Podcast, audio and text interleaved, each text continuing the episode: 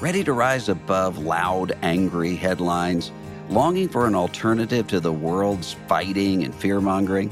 Christianity Today magazine offers a trustworthy, faithful perspective on stories that matter to you, from the church next door to movements and ministries all around the world. Subscribe to CT for full access to in-depth reporting, insightful commentary, and redemptive storytelling, both online and in print. A subscription to CT also includes seasonal devotionals, special issues, and exclusive content. Visit orderct.com today or click the link in the show notes to get started and join a growing community of thoughtful evangelical Christians who value different news that makes a difference. That's orderct.com to subscribe today.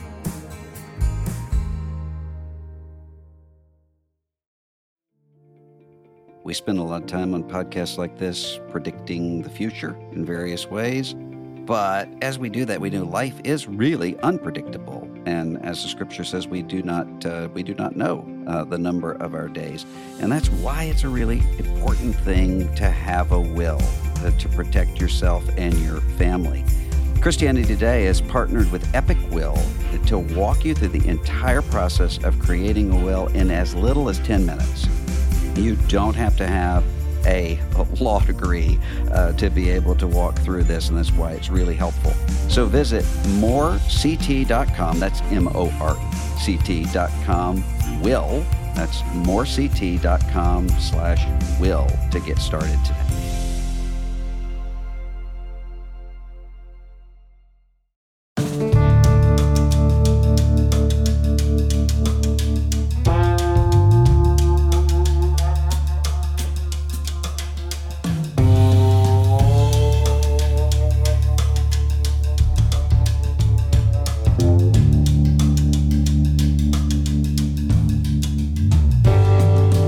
Russell Moore, and you're listening to The Russell Moore Show, brought to you by Christianity Today.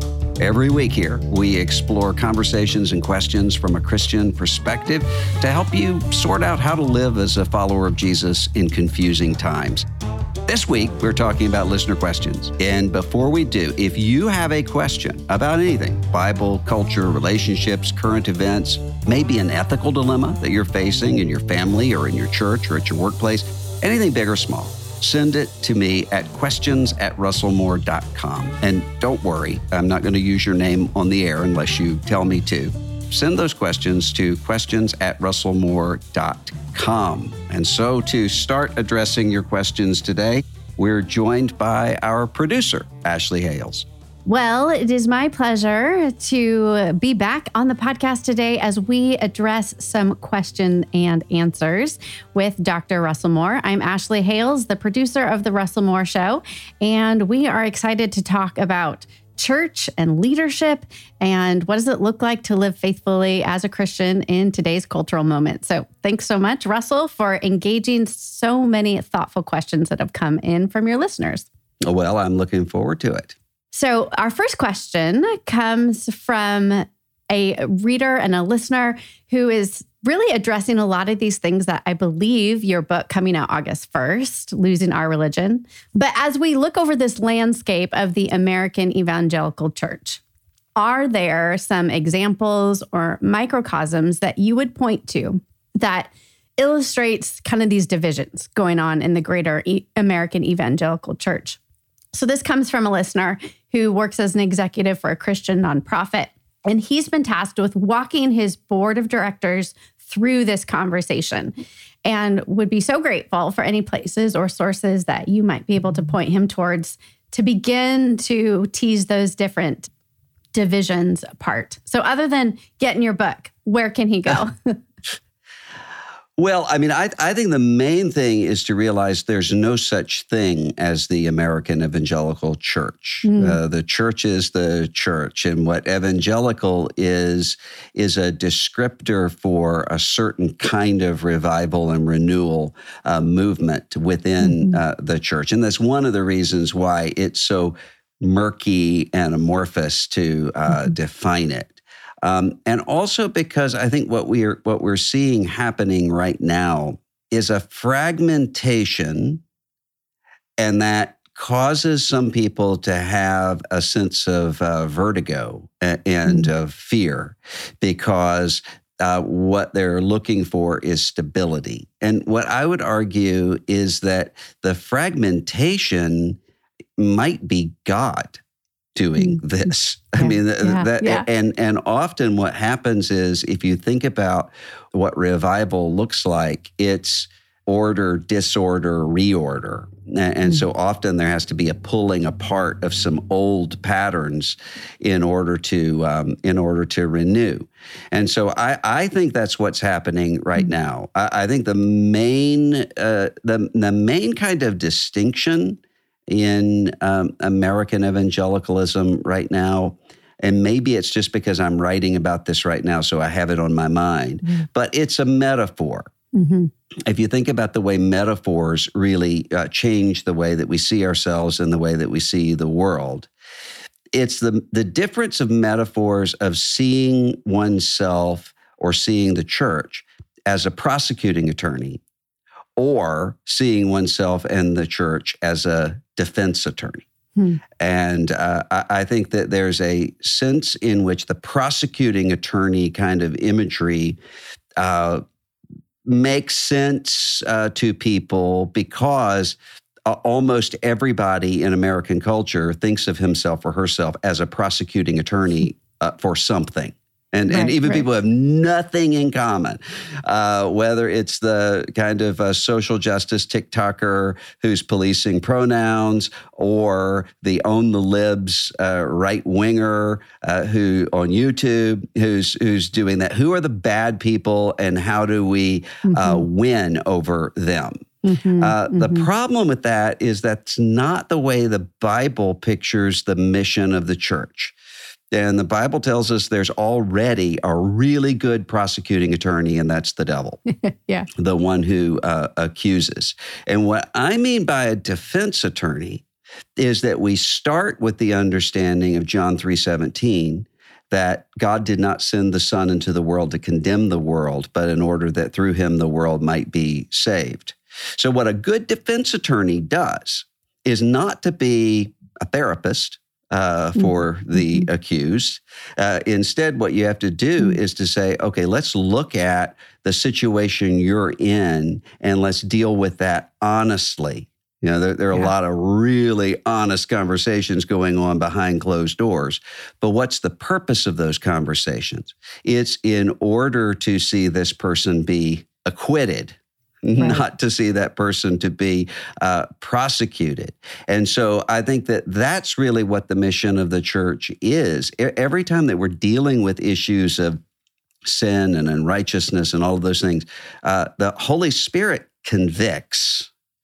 And what we're doing is carrying good news. And I think that that kind of confidence, good news confidence, is one of the things that's a real difference between whether you're operating out of a place of fear or whether you really do see yourselves as being on mission.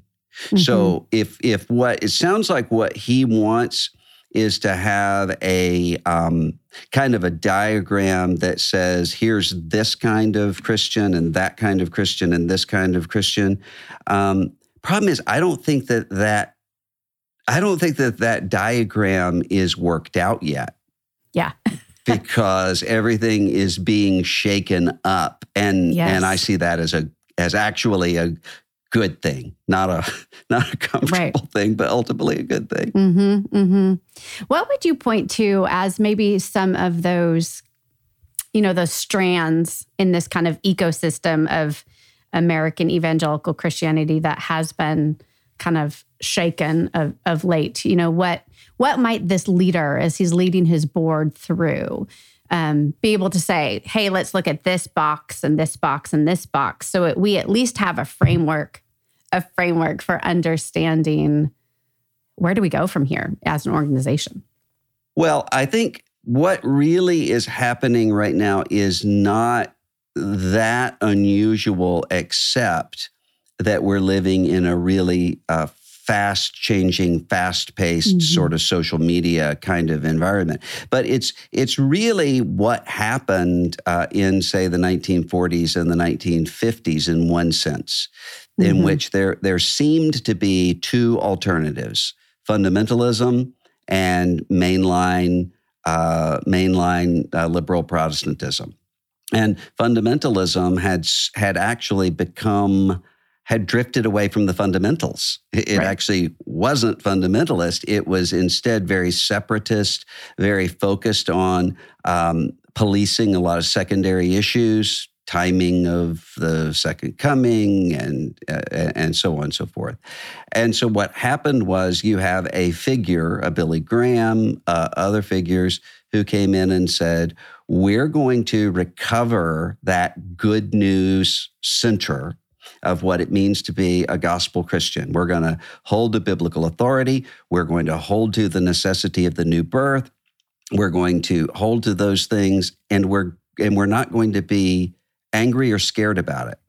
Yeah. We're going to have confidence. And they went forward with that, using all kinds of new means that wouldn't have been available before. And so I think that right now what's happening, and again, this has happened before, a lot of times the kind of connections that we're making with each other are not in terms of big named coalitions with the letterhead. Often it's in terms of issue by issue by issue. So you will have some people who are finding themselves together because they care about church planting in the same way.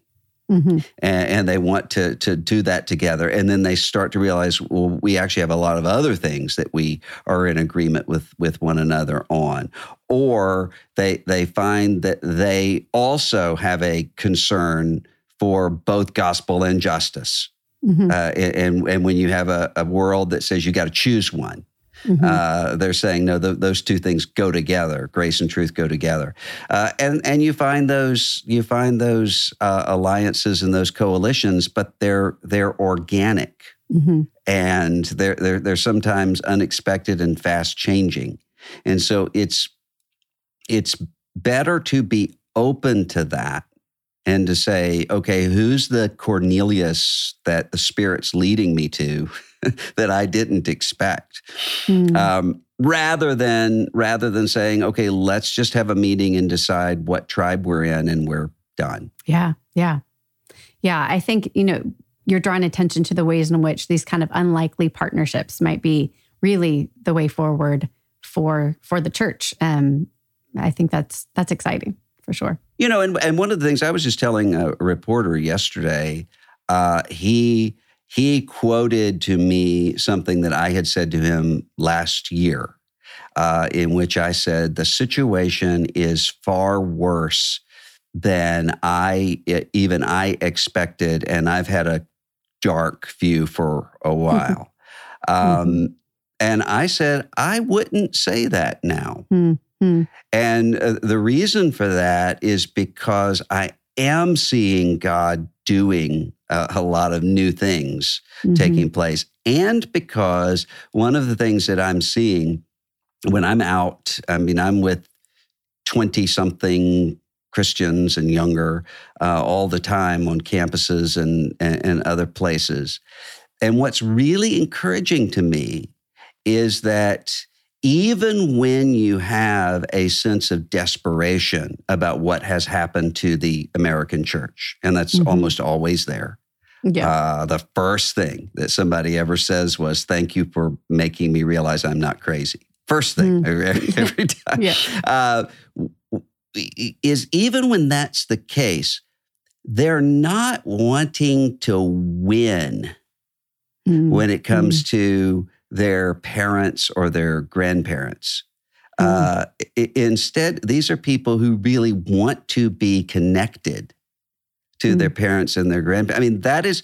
That's just an entirely different thing than, we're rebels. We're not like the people who came before us, even if it means that there's a sharp differentiation, maybe even a fragmentation, but it's a different kind of fragmentation. So I'm really cheered by that right now. That is encouraging. You know, and I think that brings us to another question that kind of came out of one of our earlier conversations when we had a Q&A and the episode title was Church, It's Complicated. And this listener writes in and says, he thinks that you have a relatively optimistic view of institutions. So I'll read a little bit of his thinking here. He says his thinking on institutions have been shaped by two streams of thought. The first has to do with powers and principalities, that all institutions are both a part of God's good creation and are fallen. And the second stream of thought he takes from Edwin Friedman's work, Generation to Generation, which uses the insights of family systems theory to look at institutional life in the sense that institutions as institutions resist change. So he says, you know, in his own work, he's noticed that good-hearted people who wanted to do the right thing were pushed by their institutions to make some bad choices and to maintain the status quo.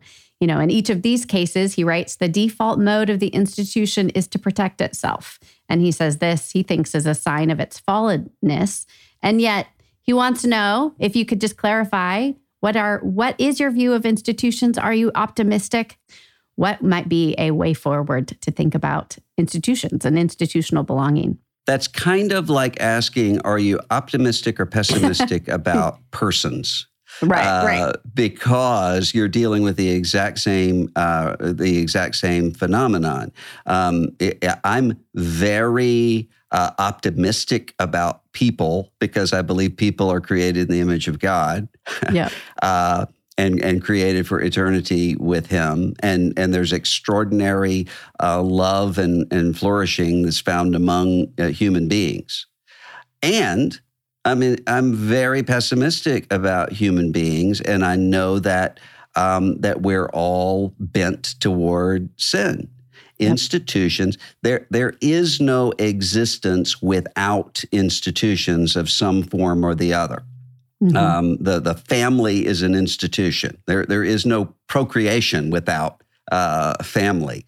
Mm-hmm. No future, literally no future without family. Church is an institution. It's not. It's more than an institution, but it's not less than an institution. And so there are always going to be groupings of people. And when this listener says, institutions are by nature resistant to change. That's exactly right. And that works both in good ways and in bad ways. Mm-hmm. Yeah. I mean, institutions are meant to say, this moment in time is not the only moment in time. You're connected to people coming before you. You're connected to people coming after you. And so a tempering on some change is a very good thing. Without it, we would be given over to our worst and most anarchic sorts of impulses. And that inclination toward stability can be weaponized into something evil. Every virtue, every strength in a person or in an organization always can be. And so, of course, this listener is right. I've seen plenty of people who have kind of outsourced their consciences to their institutions, but institutions rely on people with formed consciences, and people with formed consciences rely on institutions. Yeah. So if you have one or the other falling apart, then you're going to have a dysfunctional mess. And so the question isn't, are institutions good or bad? There are some institutions need to go. Yep. There are other institutions that need to be reformed. There are other institutions that need to be created and formed brand new. But you have to have both. Yeah. And if you don't, you're going to have real trouble.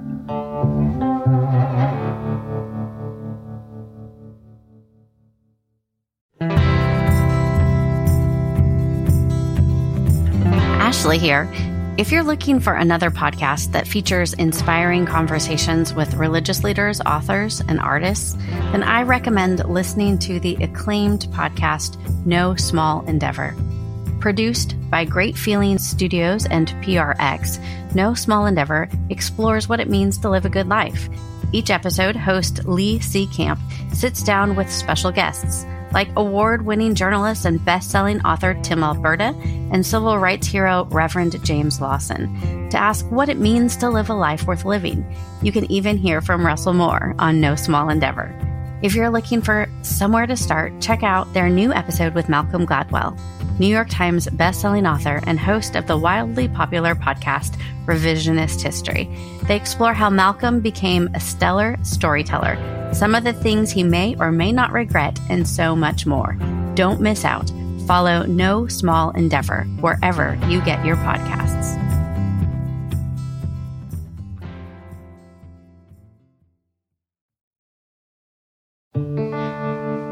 Given, that institutional reality, and given your travel and your kind of pulse on a lot of institutions, whether it's the church as an institution or colleges as an institution, what are you noticing amongst younger Gen Zers about their view of institutions? I do not encounter what I think many people would assume, which is institutions don't matter. Let's right. Get rid of them.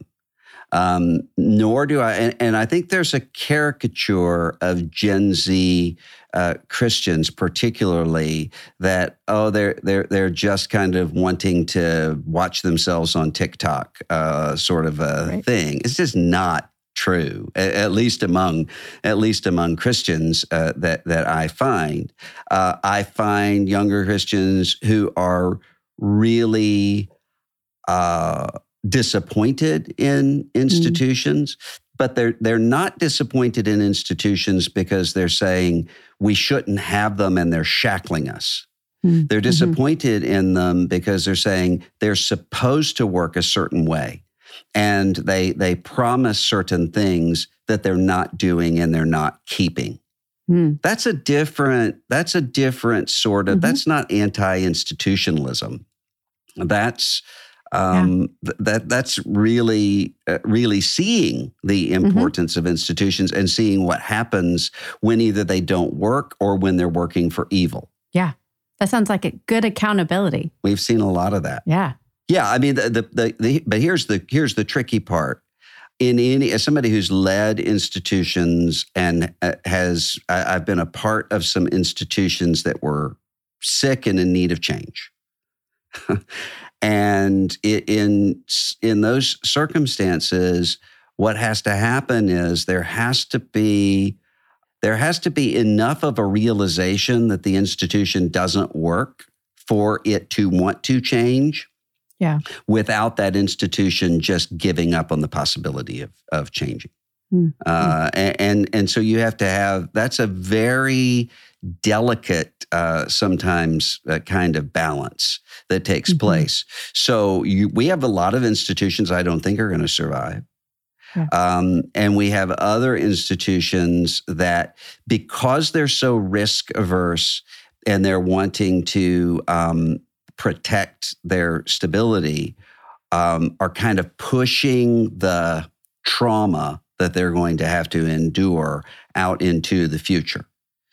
So there's going to be a lot of tumult that is mandated by realities that people aren't willing to see right now.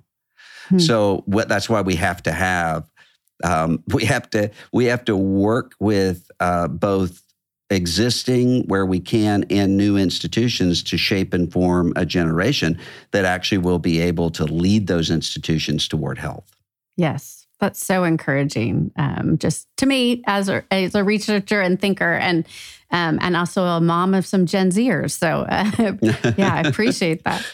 The kids are all right. I mean, it's they are, and it's really remarkable to me how every generation has this view of the next generation that's just so dismissive and caricatured. Yeah. And when you actually encounter it, that's just not the reality. And I think that's especially true right now. It's good to be reminded, especially if we are in this kind of moment of cultural kind of shaking up, to not get those doomsday prophecies too close. Right. Our next question concerns kind of pastoral responsibility. So we'll take, we've taken a broad view and we'll dive into a particular question here. A pastor writes that his church is in an affluent area of California with several members who spend exactly 6 months and one day in non-tax states to take advantage of tax benefits. But he asks a question, how does he begin to think about his pastoral obligation to them as members of his church? Does membership even make sense when they're not here half the year? Should they be someone else's responsibility when they're gone and mine when they're here? So how does a pastor take responsibility and shepherd his flock, particularly in this context? Well, I've known churches that have had this situation. One church particularly that I preached at one time that said, we have to have a certain size building because of the people who are here winter to early spring, but then it looks empty during the summer because those people go back to wherever they're from. Mm-hmm. I think there is, in those circumstances, you have to encourage those people to be accountable to a body where they are. Mm-hmm. And so that's going to depend sometimes on the government and polity of your particular church or tradition or a denomination. But even traditions that would say you can only belong to one church have some category for, in my Baptist tradition, we used to call it watch care membership, where that very situation, we didn't have many people who were spending 6 months summering. That wasn't the people. That's not the people I come from. But we do have people who would be transferred around in the military or be on an extended sort of work thing somewhere. And there's a category for having a church to which one is accountable where one is, but then also having a responsibility to the church back home. So in most cases, that would mean you're being ministered to by the church where you are. Right. There would be circumstances that I could see. Maybe this is somebody who gets in the middle of a divorce, or a child dies, or the person gets arrested for. I mean, there are any number of situations where those churches would want to be in conversation with each other. Right. Be able to say, look, we've got a serious situation here with Janet. We need to both be working on that. I think that's the ideal. I guess I wonder too, if there's a question underneath that question about why they're leaving and if it's appropriate, how might that pastor deal with that question of, are you trying to evade, taxes and not actually be a proper citizen? Yeah, I that's where I thought the question was going. And I think it would be different if what you had were people who were seeking to evade taxes. Right. But that's not what they're seeking to do. Instead, they're working within the system the way that it is. And the system expects it to work that way. So I don't see anything to bind somebody's conscience about on that, any more than I would say there's something wrong with a more regular situation where you're filling out your taxes and you're finding those deductions and things that you do, rather than saying, well, you ought to be a good citizen and just pay more than what they ask. I don't think that's demanded of people morally. Right. Okay. Thank you. maybe that helps ease the pastor's conscience a little bit too, to figure out how to disciple his people. So yeah. Now, if a question about their tithing, that's a different question. But. There you go. Yeah. It's always fun to talk about money. But you know, if we think about pastoral ministry, there is one more question about leaving church or leaving a particular church or leaving ministry. And a woman writes in saying her husband served in ministry for over a decade at our church. He came on staff when it was planted. They've poured their hearts and soul into their sweet church and love so many members dearly, but they have recently resigned due to leadership dysfunction. And she asks you, given your own experience in leaving a church and leaving denominations, what might be some resources for grieving this loss or this loss of ministry particularly? Yeah. Well, in my case, it was a ministry and it was a denominational home. It wasn't a local church home. As a matter of fact, the church to which we belonged, and almost every church that we've ever belonged to, has been super functional. Yeah. And one of those places you hate to ever leave. Yeah. So it wasn't a local church situation. I think that a couple things here. One of those things is to recognize that God's providence is at work in ways that you can't see. Mm-hmm. And so neglect the temptation to kind of go back and reenact decisions that you've already made. And in some cases, I mean, in my case, I know what I did was to say, I don't trust myself. Mm. And so what I'm going to do is I'm going to find people who know me, mm-hmm. and yet don't have an interest in the situation. Yeah. To mm-hmm. say, here's what's going on, what would you do? And so that was pretty much all of COVID for me. Mm-hmm. It was Zoom call after Zoom call after Zoom call with people I trusted, but I wouldn't do that with, say, pastors in my denomination who right. I trusted and really, but I knew that it's not that I thought that I couldn't trust them in their confidence, it's because they would have a reason to think you should. And even if they didn't, I wouldn't know that they didn't. Right. And so finding those people that know you and can help you with your motives and also are able to more or less objectively look at the situation. Mm-hmm. And one of the things that was really helpful to me is one person that I was talking to said to me, you're not trying to make a decision. You've already made the decision, mm-hmm. And you just don't know it. So there mm-hmm. is a mm-hmm. part of you that has made this decision and is screaming it to your conscious mind, mm-hmm. and you just have to get in alignment with that. Mm-hmm. And so that may well be the case there. So don't go back and relate. And the other thing is, and this is really important, guard yourself against bitterness. Yeah. And here's how you can know that. Mm-hmm.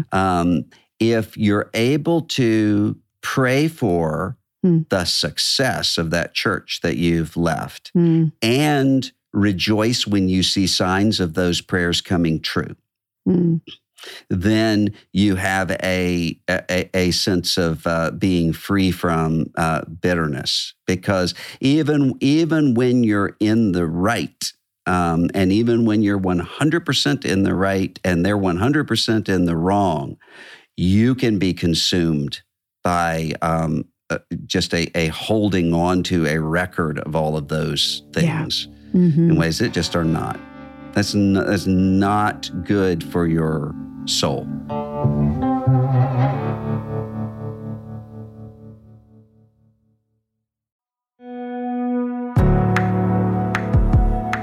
From Christianity Today, this is Mike Cosper. I'm the director of CT Media and one of the hosts of The Bulletin, a podcast about the people, events, and issues that are shaping our world. Each week on The Bulletin, we bring in a variety of guests for conversations about the most important questions Christians are asking. Our hope is to encourage the church to live with a faithful presence in a fallen world and to cut through the polarizing noise that's dividing not just the church, but the communities around us. New episodes of The Bulletin come out every Friday, so subscribe today, wherever you get your podcasts.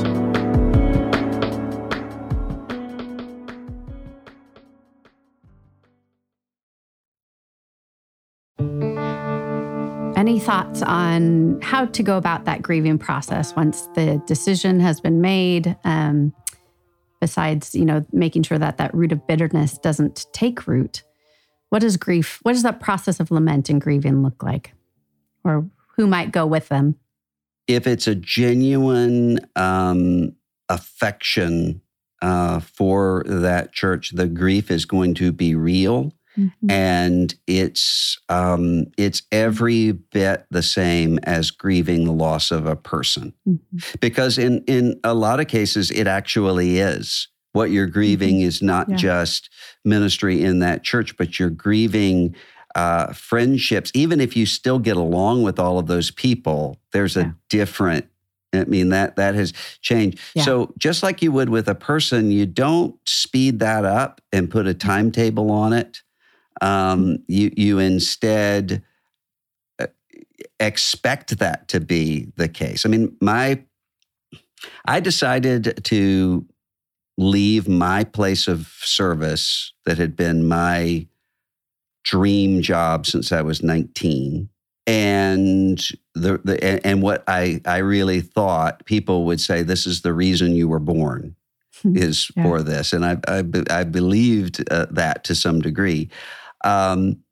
In a denominational tradition that I loved and love. Mm-hmm. And it's, at the same time, I lost my father mm-hmm. During COVID in the fall of 2020, around the same time that I was trying to make this decision. And what I have realized as time has gone on is that those two things are remarkably similar. In terms of my dad died, I was able to sort of put myself into action and write the eulogy, work on the funeral, get everybody together. And as recently as right before I came in here to record this, a particular song comes, on my Spotify, and I start sobbing, crying. The answer to the way that I deal with that is not to say, oh, you should be over the loss of your dad by now. Yeah. It's to say you really loved him. And and you're always to some degree going to grieve.